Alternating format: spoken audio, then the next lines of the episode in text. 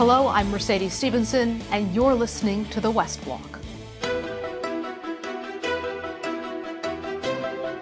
This week on The West Block, Russia declares war on Ukraine. President Vladimir Putin launches a full scale invasion on three sides, but defiant Ukrainians battle back. This is a brutal, needless attack on a sovereign, democratic country tough talk, and heavy sanctions. Allies put pressure on Russia and Putin's inner circle. But without Western troops and weapons, is it enough to change anything? We'll talk to the Minister of Foreign Affairs, Melanie Joly. Putin is the aggressor. Putin chose this war. And now he and his country will bear the consequences. U.S. President Joe Biden sends a warning to President Putin as NATO invokes a historic escalation activating thousands of troops in Europe to deter Russia. We'll speak to a former senior advisor in the Obama administration about what's at stake in the volatile face off between Russia and Europe and the search for a diplomatic solution. We'll talk to Bob Rae, Canada's UN ambassador. It's never too late to make a turn to diplomacy, to dialogue, and to negotiation. It's Sunday, February 27th, and this is the West Block.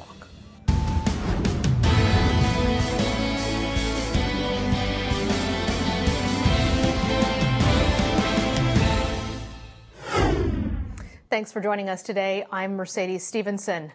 Russian troops continued their all out assault on Ukraine this weekend. Explosions and artillery blasts rocked cities across the country, forcing nearly 120,000 Ukrainians to flee their homes.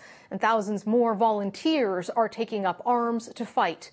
Ukraine and the West are saying that Vladimir Putin plans to topple the democratically elected government of Ukraine by force. Joining me now to talk about this is Foreign Affairs Minister Melanie Joly.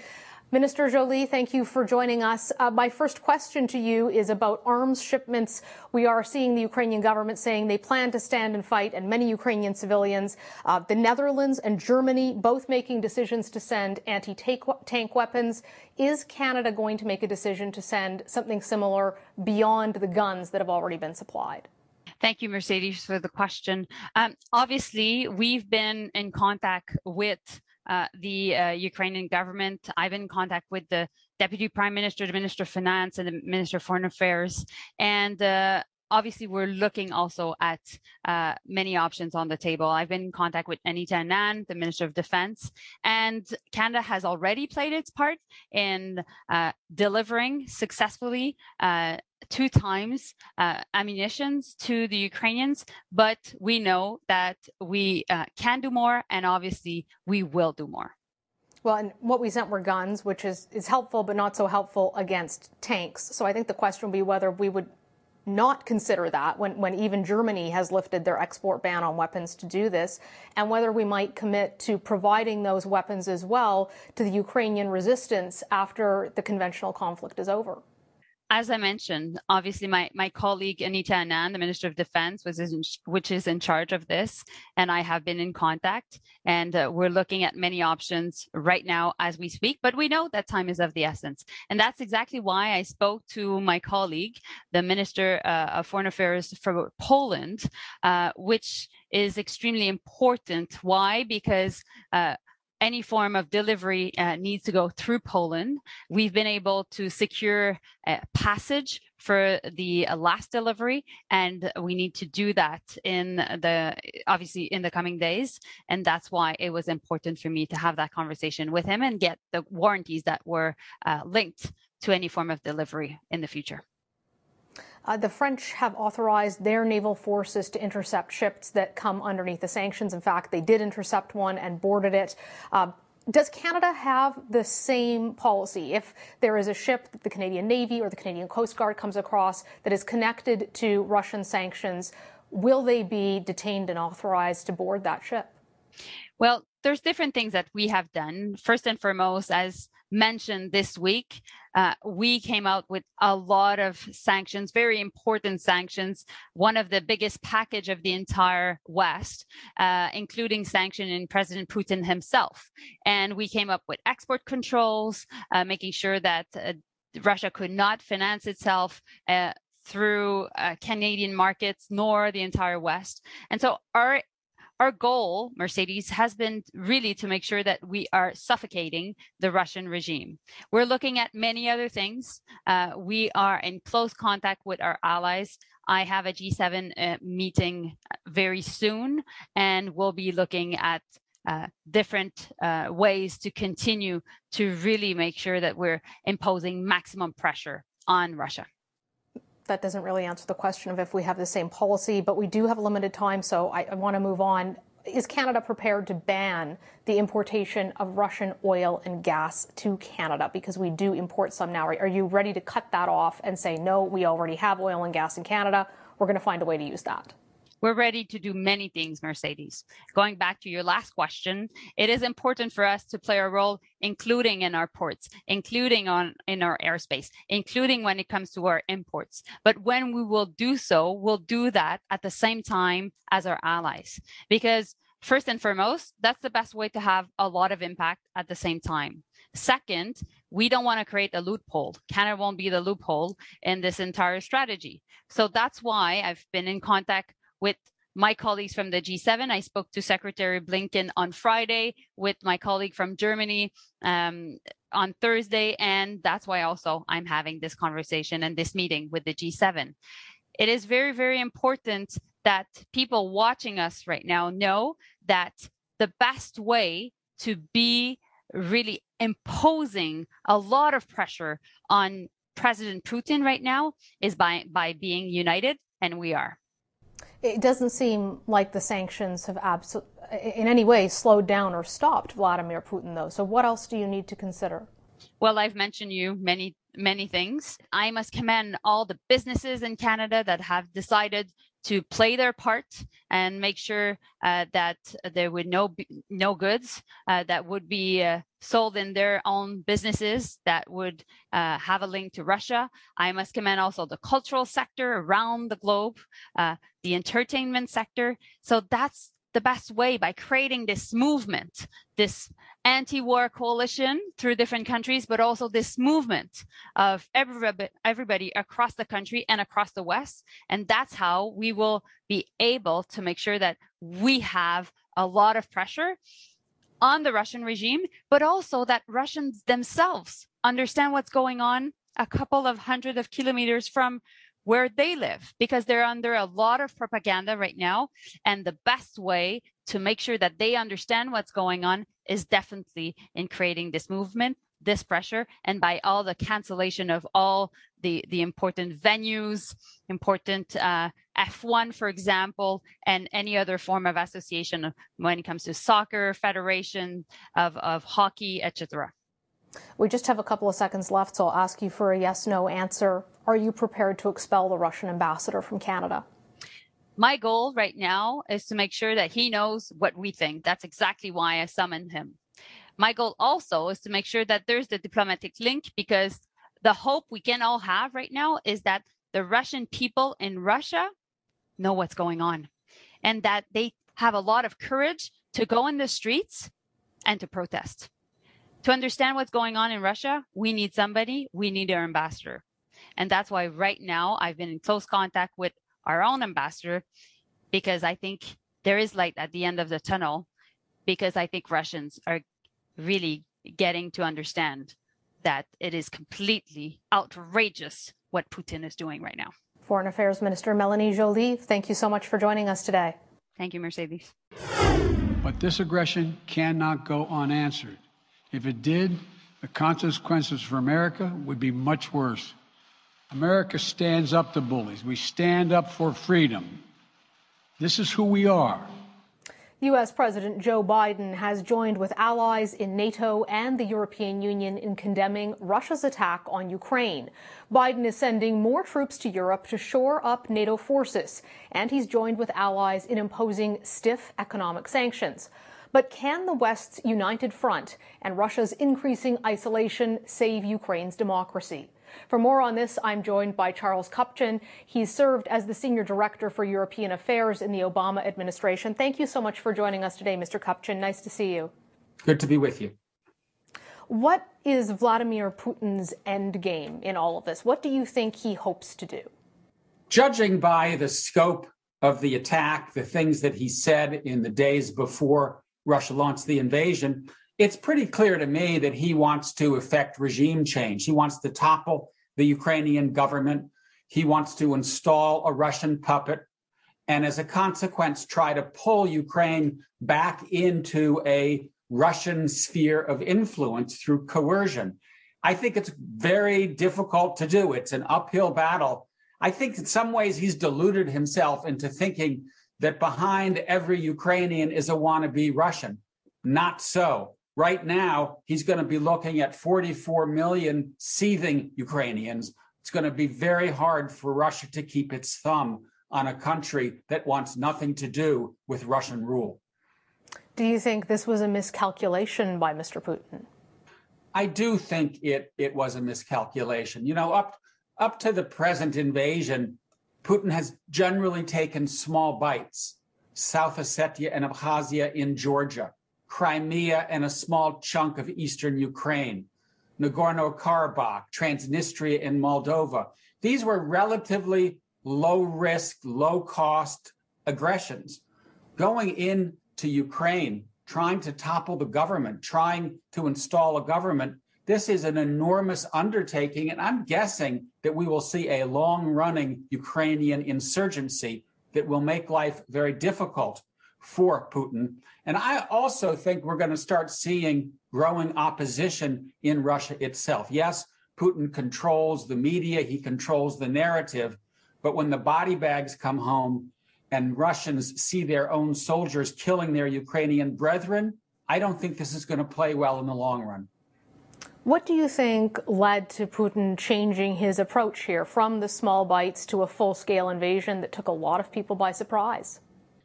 Well, I think that many Russians never thought he would do this. Many Ukrainians didn't think he would do this. It's a little bit out of character with Putin, who who's aggressive, he's coercive, but he up until now seemed to be a shrewd tactician. Uh, my sense is that he has basically gone off the deep end.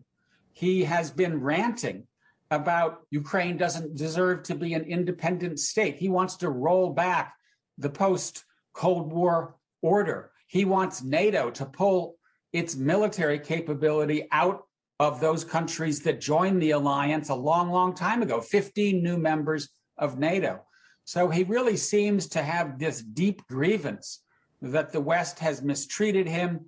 He cannot tolerate the idea that Ukraine is drifting away from the motherland. And he's decided he's going to do something about it it's a huge risk. It's a leap into the dark for Putin. Do you think he's, he's just kind of lost it? Has he gone insane? You know, uh, some people think that he's been very cloistered, that the pandemic has not gone over well in Putin's mind, his psychology. I can't speak to that. We know that that Putin is a tough customer. We've seen him deploy forces in Chechnya, abroad, in Syria and Libya. So he's got this in him. Why he's rolling the dice like this now is difficult for me to say. I, think he, we actually have to take him at face value. He believes that Ukraine belongs attached to Russia, and he thinks he's going to do something about it. Do you think that means there's potentially a risk of, of nuclear weapons if we're dealing with someone who may not be a rational actor? Well, I, am guessing that this is a conflict that will be contained to Ukraine. But if he's reckless enough to try to invade and occupy Ukraine, maybe he'll test NATO somewhere else, perhaps in the Baltic region. The bigger concern that I have is what if, as I expect to happen, he succeeds in toppling the government, but NATO members continue to funnel weapons into Ukraine, probably from Poland there are four NATO countries that border on Western Ukraine. I'm guessing we already are seeing arms come across those borders. What if Putin tries to stop the influx of arms? What if he launches an air attack against a convoy that's moving through Poland? That would constitute an attack on NATO. Then we're potentially looking at a war between Russia and NATO forces. That's obviously a sobering prospect if you were advising President Biden right now in the West What advice would you be giving Western leaders for how to deal with this situation? I think they have more or less gotten it right. Biden said early on that we're not going to go to war with Russia for Ukraine. In my mind, that's the right call. I think the strongest suit of the United States, of Canada, of our European allies is solidarity. One of the reasons I think Putin moved when he did is he thought he could crack us.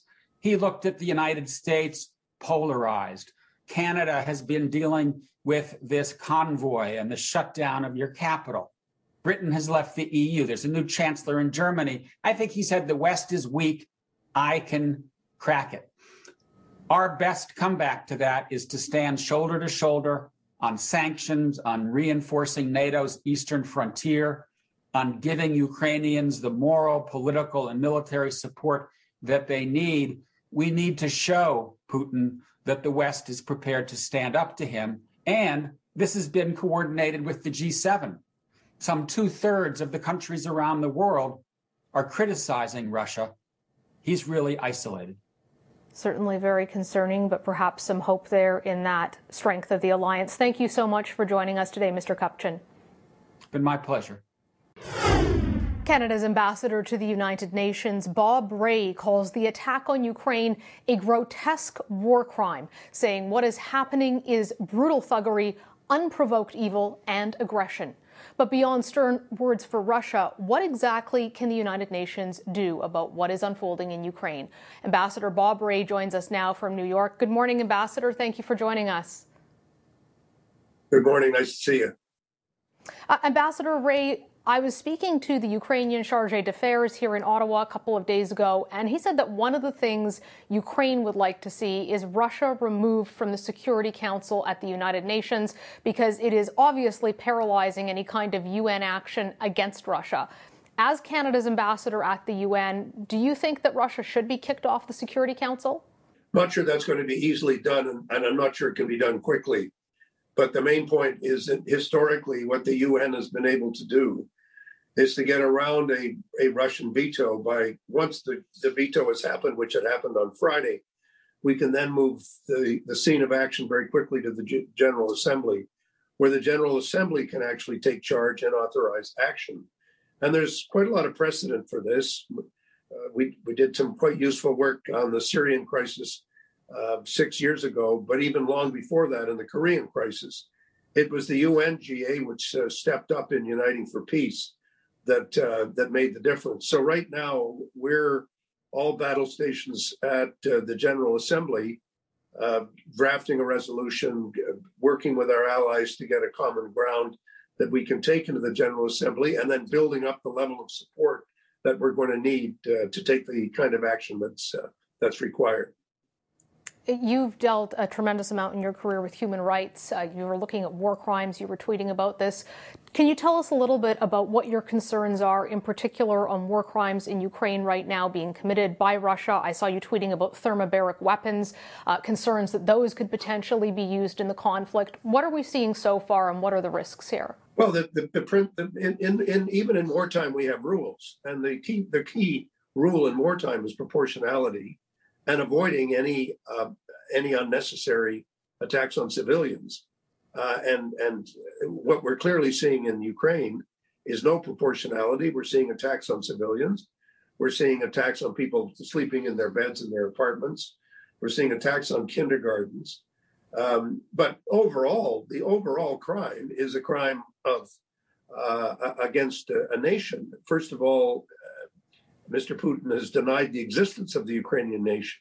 He's denied the legitimacy of a people.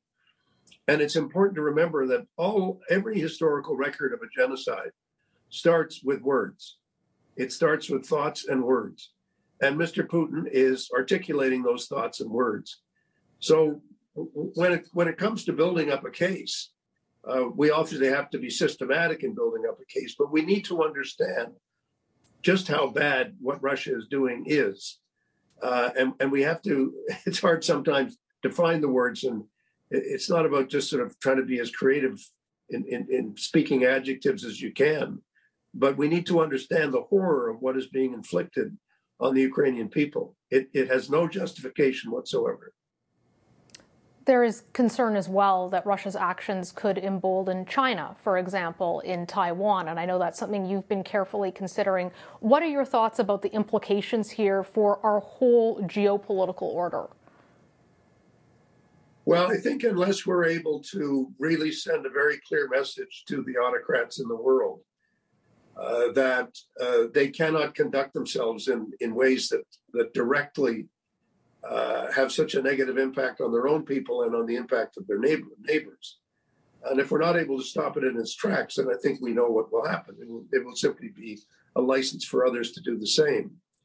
So what's at stake here is not just Ukraine, although Ukrainian democracy is is very precious, and I think the President Zelensky has been a, a, an absolute role model of of courage, of eloquence, of determination, and frankly, of challenging the world in ways I think might have made some people uncomfortable. But personally, I welcome them because I think he's challenging all of us to respond more effectively.